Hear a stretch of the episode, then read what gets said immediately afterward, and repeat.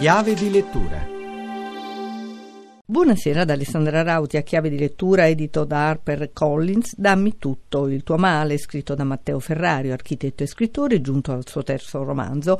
Un incipit folgorante inaugura pagine forti un narrante Andrea Bertone bibliotecario milanese impegnato a crescere da solo Viola la sua amatissima bambina. Una storia che sembra normale ma che in realtà supera ogni immaginazione. Ascoltiamo Matteo Ferrario è una storia raccontata dal punto di vista del suo personaggio principale Andrea, che dichiara fin dalla prima riga di essere un padre e un assassino. C'è questo delitto nel suo passato, per cui per una serie di combinazioni della fatta franca, oltre ogni sua aspettativa si ritrova quindi di fronte alla possibilità di costruire una nuova vita con sua figlia Viola. Per qualche anno gli riesce, finché succede un fatto che lo costringerà a stravolgere di nuovo gli equilibri della sua vita. Dammi tutto il tuo male, come nasce il titolo e cosa significa? Malgrado sia un titolo in apparenza aggressivo, in realtà è una frase d'amore che corrisponde all'idea di amore di Andrea. Per lui amare una persona significa amare anche tutto quello che è andato male nella sua vita e provare anche a farsene carico. Naturalmente si tratta di un'aspirazione molto difficile da realizzare che poi lo porterà fino alle estreme conseguenze, fino a commettere un delitto. Trama particolare, come ha avuto l'idea?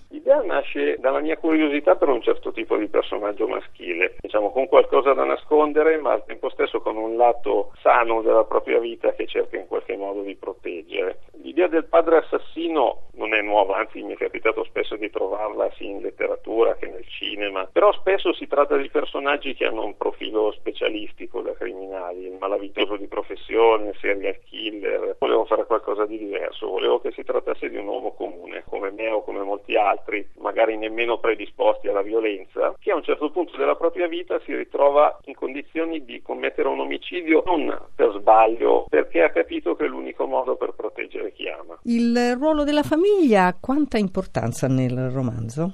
Fondamentale, è il campo di battaglia in cui si muovono i personaggi, quello in cui riportano le loro ferite, ma d'altra parte è anche quello in cui riescono a ritagliarsi i loro attimi di felicità o di riscatto personale. Sia Andrea che eh, Barbara hanno un rapporto ambivalente con il concetto di famiglia, perché da una parte si portano appresso le conseguenze di tutto quello che non ha funzionato nelle loro famiglie di origine, dall'altra parte non rinunciano alla possibilità di crearne una. Nel corso del romanzo sia l'uno che l'altro arrivano a riconoscere di aver bisogno dell'altro. Quindi il concetto di famiglia per me è importante sicuramente in questo romanzo, ma più in generale in tutte le storie che scrivo. Direi che è un po' una mia ossessione letteraria di fondo. E tutto scrivete a chiave di lettura chiocciolarai.it a risentirci lunedì.